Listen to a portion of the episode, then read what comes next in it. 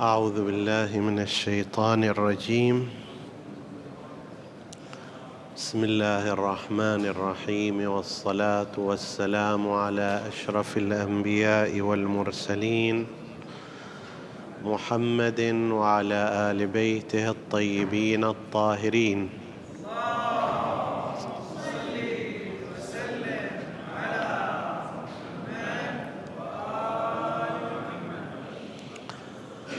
جاء في خطبة رسول الله صلى الله عليه وآله التي حذر فيها من مساوئ أعمال توجب عقوبات دنيوية وأخروية. والتي نقلها الشيخ محمد بن علي بن بابويه القمي المعروف بالشيخ الصدوق. جاء فيها ما يرتبط بقضية الظلم إعانة وممارسة.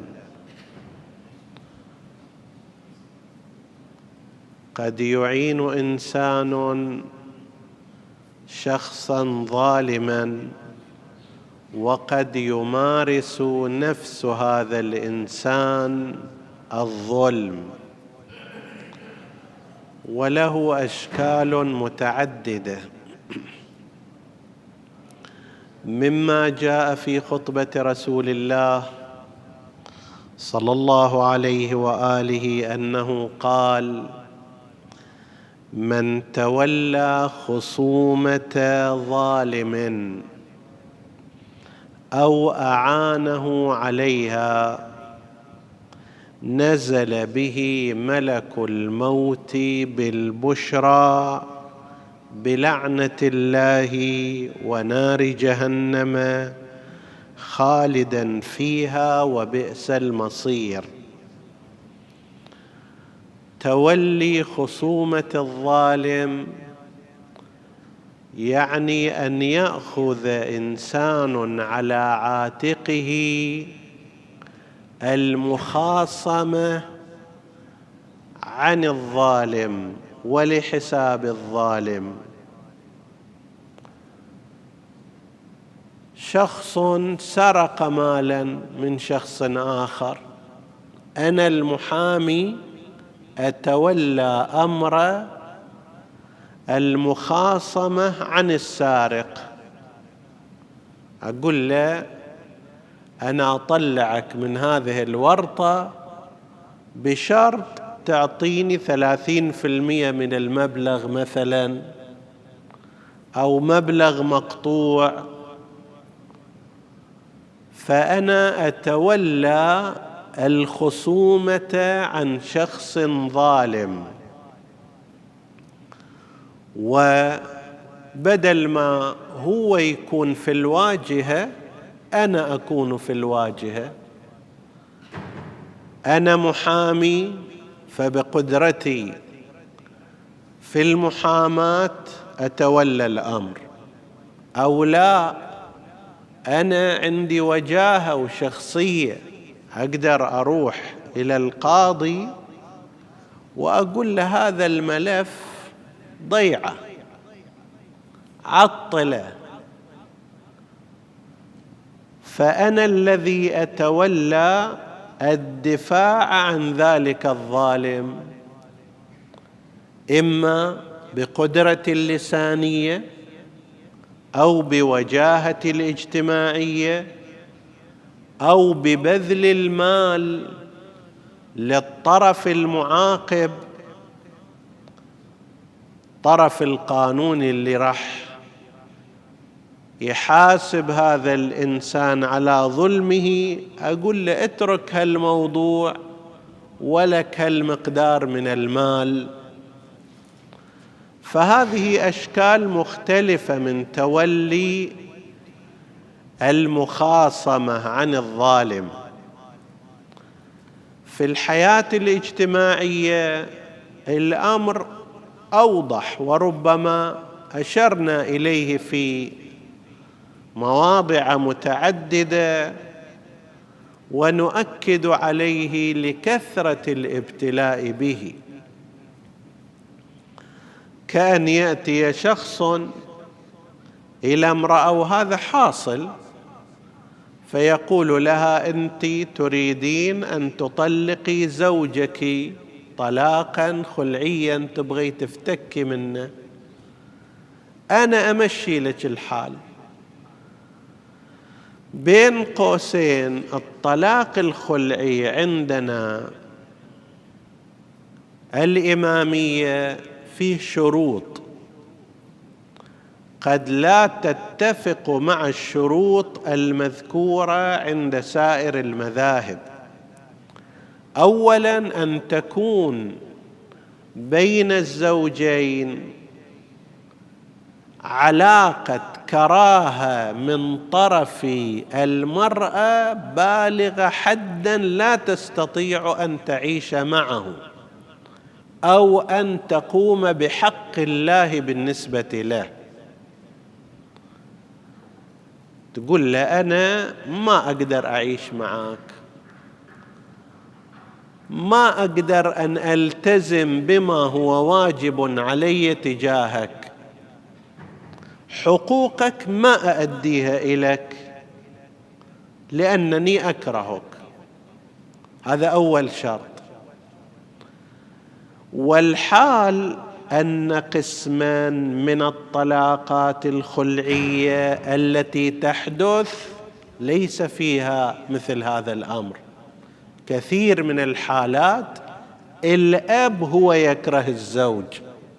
أب الزوجة يكره الزوج متعارك وياه متسابب وياه يشوفه مو بقدها فيقول إلى زوجته اطلبي الطلاق. هذا مو محل طلاق خلعي. ولو صار طلاق خلعي في الحاله يكون باطلا. ليش؟ لأن أول شرط هو أن تكون الكراهة من الزوجة. طيب. أكثر من هذا أيضا لو كانت الكراهة من الزوجه بأسباب يتعمدها الزوج لكي تكرهه هذا عند قسم من العلماء مو من موارد الطلاق الخلعي والحال أنه كثير جدا. يعني مثلا واحد يتزوج وبعضهم عندهم خبرة في هذا يقول أنا أتزوج فلانة عندها ميراث من جهة وعندها أيضا وظيفة وراتب. أتزوجها أسبوع أسبوعين بعدين أبدأ في إيذائها. ضرب سب لعن فحش. طيب إهانة. أنا في الواقع مو كارهنها وإنما شنو؟ أريد أنه هي تقول لي إذا تأذيني طلقني. أقول عجل جدت جابها الله. نعم اطلقش طلاق خلعي. وانتين الحمد لله محصلة من الوالد مبلغ من المال ميراث. وعندش أيضا رصيد لا بأس به. صار لش عشرين سنة موظفة. فتعالي ابذلي إلي نص مليون ريال حتى اطلقش هذا مو من موارد الخلع من الناحية الشرعية. أن إنسانا أن الزوج يأتي يقوم بأعمال متعمدا في ذلك حتى هي تكره حتى تختلع منه. والحال أن قسما غير قليل من حالات الطلق الطلاق الخلعي هو من هذا النوع. هذا من موارد الظلم أن أنا أجي المحامي أنا أجي الساعي وأسعى بينهما أقول للزوجة تعالي اطلبي طلاق خلعي. الطلاق الخلعي يعني المرأة هي الزوجة هي التي تطالب بالطلاق. الزوج يريد. يقول أنا عندي أطفال أسست حياتي معك ما أريد اطلق اختلافات خو كل البيوت فيها اختلافات بالإمكان حل المشكلة. هي ببركة هذا الذي يتولى عنها أو أحيانا والدها أو أحيانا أخوها؟ قل لا ما عليك. اطلبي الطلاق. زين. طلاق يقول لك في المحكمة غير الشيعية يقولوا إله بس أعطيه المهر وخليه ينقلع قبل ما قبل معلش منه. صن. قبل أيام واحد اتصل عن امرأة قال فلانة سوت هالشكل والآن ثلاث سنوات هي مطلقة طلاق خلعي. والزوج قال أنا مو راضي بالطلاق. فقيل له هذه خمسة وعشرين ألف موجودة في فلان حساب تبغاها أهلا وسهلا ما تبغاها؟ مع السلامة. وأعطيت صك الطلاق. والآن هذه جاية لكي تتزوج. فوش الحكم؟ جواب واضح. أن إذا امرأة تلتزم بالفقه الجعفري والإمامي هذا الطلاق طلاق باطل. ولو تزوجت والحال هذه تكون قد تزوجت وهي على ذمة زوج. طيب ما يجوز لها حرام شرعا؟ أكو هناك من يسعى في إعانة هذه الظالمة على ظلمها. هذا ظلم. أنا حياتي الزوجية مستقرة عادية. فيجي أحدهم ويحاول أن يسوي هالعمليه هذه. ويجبر الزوج على لازم تقبل وإحنا نعطيك خمسة وعشرين ألف ريال هذا مهرك. طيب أنا صرفت إلي أضعاف هذا المبلغ ولست في وارد الطلاق. بيننا وبين زوجتي الأمور عادية اختلافات موجودة يمكن حلها مهما صعبت. فهذا يصير إعانة الظالم على ظلمه. زين يا فلانة وش اللي يخوفش من الطلاق من زوجك؟ تقول أنا خايفة على أولادي. عندي أطفال ربيتهم اشتغلت عليهم والآن ما أريد أنفصل عنهم. فيقول لها أنا أرتب لك القضية. أخلي الحضانة صوبش على خلاف الحكم الشرعي. عندنا في الحضانة بعد الطلاق إذا كان الأطفال دون السنتين من سنتين ونازل حضانتهم عند الزوجة كحكم شرعي. إذا بعد السنتين إلى حين البلوغ تكون حضانتهم عند الأب. من البلوغ فصاعدا يخيرون. إذا واحد بلغ من الناحية الشرعية أو هي الفتاة بلغت هي تختار. يقول أنا أريد أروح ويا أمي أمي أرفق بي. أو الولد يقول أنا أريد أروح ويا والدي أو والدتي.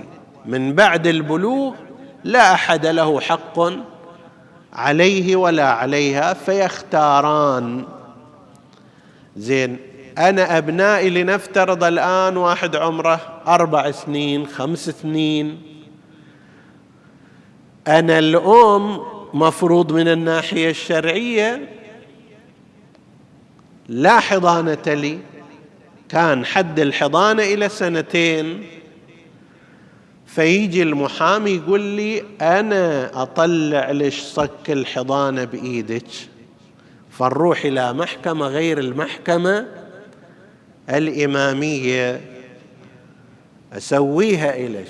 إذا هم ما صار نسوي مرافعة أنه هذا مريض نفسيا وهذا ما أدري منحرف سلوكيا وأن هذا عنيف وقاسي ونروح نطلع لنفترض ورقة طبية. هذا كل إعانة للظالم على ظلمه. وعلى هذا المعدل أمور أخر يعني قضية إعانة الظالم في ظلمه. لما يجي هالعنوان أحيانا يقول الحمد لله إحنا ما عندنا صلات ويا الرؤساء ولا ويا السلاطين ولا مع الحاكمين فإحنا بعيدين عن هذا. لا.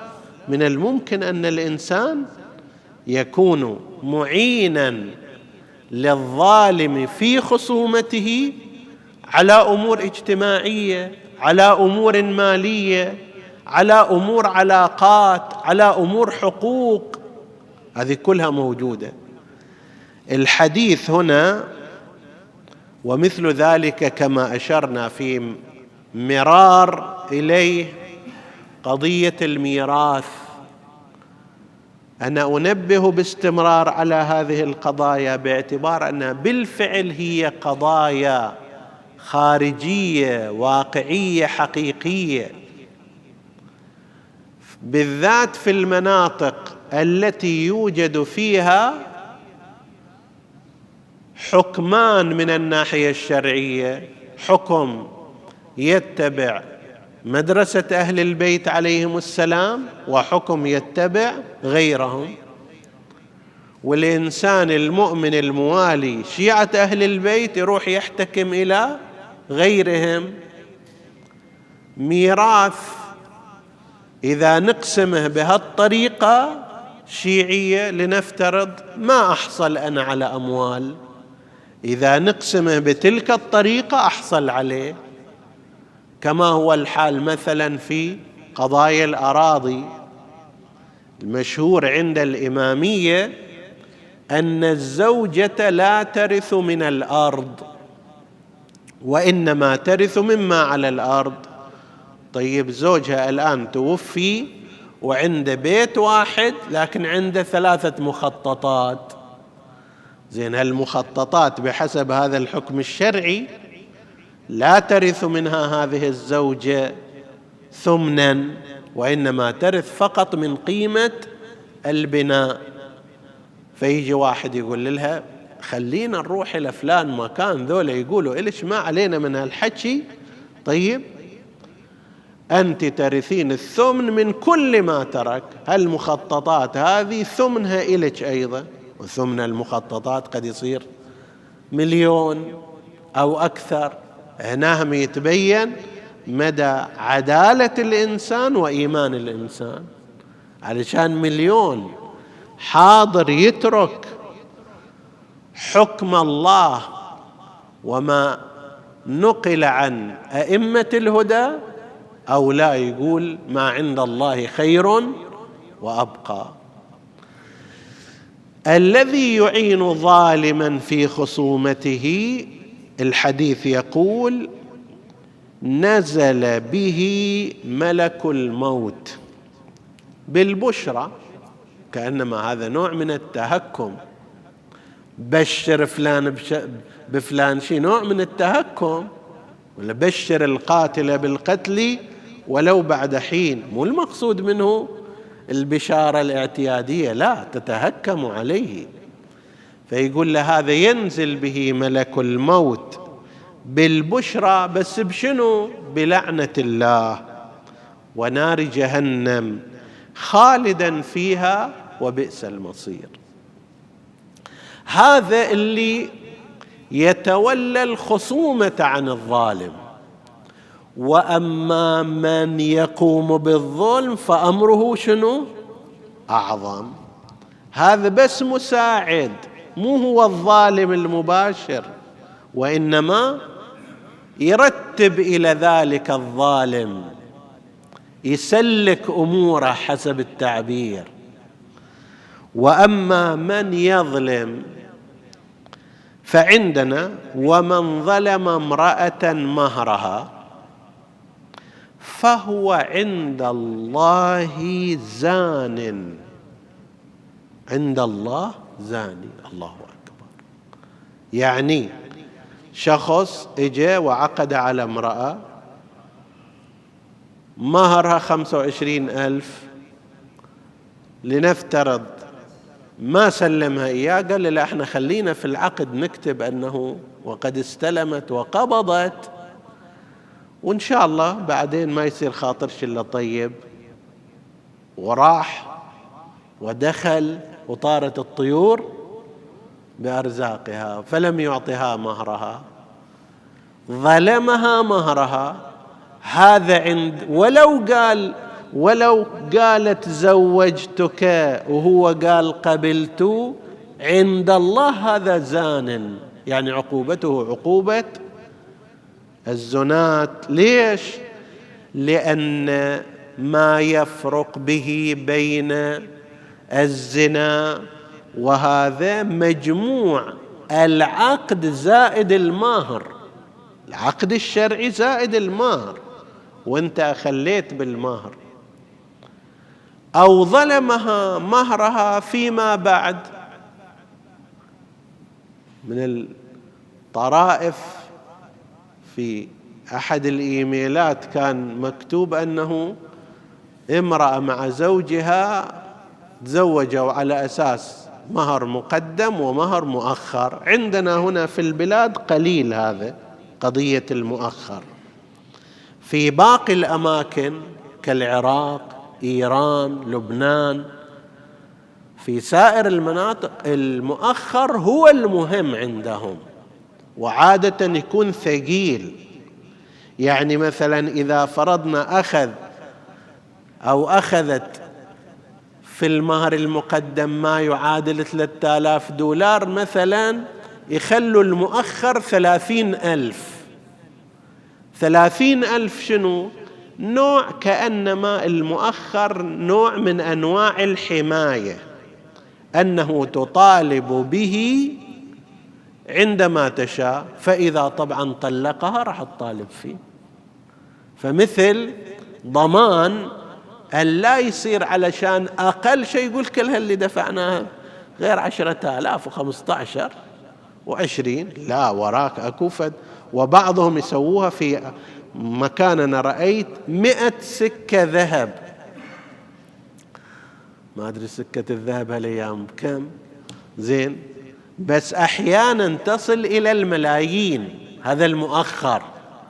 ما تريد تدفع. زين. خليك على راحتك. واستمر في حياتك الزوجية ولا يصير أمر الطلاق عندك من أهون ما يكون. ف لما صار وقت الطلاق وكانت هذه المرأة قد اشترطت لأنه حسب ما يظهر من خلال الرسالة أن هذا الرجل أمر الطلاق سهل عنده يعني تم إجراؤه الطلاق أكثر من مرة فلما خطب هذه المرأة يبدو كان عقلها عندها فقالت أنا أشترط مؤخر مئة ألف. هم إجا عادت حليمة لعادتها القديمة. بعد فترة من الزمان إجا أراد أن يطلق قال ما يخالف طلق طلق بس المئة ألف خلي إيدك عليها. كيف وشلون؟ هذا بعد أنت عقد موثق وقبلت بمضمونه وقعت عليه والآن ما في داعي للطلاق. أنت تريد تطلق ما يخالف بس لازم تدفع باقي المهر. فحاول وعالج قال لا. آخر الأمر حاول أن يتفاوض وياها على تقليله. ما تقبل. راح يبدو أقنع واحد وهو لا يعلم بقضية ذاك الواحد بقضية أن هناك مهر مؤخر قال له تسوي لي طلاق. سوى ذاك طلاق. وإجا قال أنا أخذت الطلاق. لا عمي أنت هذا نوع من أنواع ضحك على نفسك. الزوجة لم تطلق لأنه طلبت باقي المهر وأنت مديون به الآن. هذا أيضا من ظلم البعض للمرأة في مهرها ومن ظلم امرأة مهرها فهو عند الله زان. ويقول الله له يوم القيامة عبدي زوجتك أمتي على عهدي. تقول فعلى كتاب الله وسنة رسوله. زوجت موكلتي فلانه موكلي فلان. تعال عهدي أنا ربي. أنا ربك. تزوجتها على عهدي. فلم تفلي بالعهد. انت قاعد تسخر بي أنا الله. فيتولى الله عز وجل حقها. أخذ مهرها وما أعطاها جحدها المهر قلل عليها أجبرها على أن تتنازل. طيب لم تتنازل من طيبة قلبها. فيتولى الله عز وجل طلب حقها فيستوجب حسناته كلها. هذا الرجال اللي فكر روحه هو شاطر طلع مغلوب. تحصلت مئة ألف هنا بس عمرك اللي صرفته ستين سنة إذا أنت عامل خيرات وحسنات كلها راحت عليك فأنت خاسر الصفقة. فيستوجب حق حسناته كلها فلا يفي بحقها فيؤمر به إلى النار. أفلس افلاسا كاملا؟ من حسناته ثم جزاؤه النار. نعوذ بالله من هكذا مصير. وآخر حديث نقرأه ومن أضر بامرأة حتى تفتدي منه نفسها. يأذيها بس علشان تقول له تعال طلقني فيقول لها ادفعي. لم يرضى الله تعالى له بعقوبة دون النار. أقل شيء هو النار بالنسبة إليه. ليش؟ لأن الله تعالى يغضب للمرأة كما يغضب لليتيم. عادة النساء في المجتمعات إلا من شذ وندر في موقف ضاعف اكو نساء اعتى من فرعون. اكو نساء يجي ان شاء الله حديث عنهن في المستقبل ظالمات لأزواجهن ضاربات.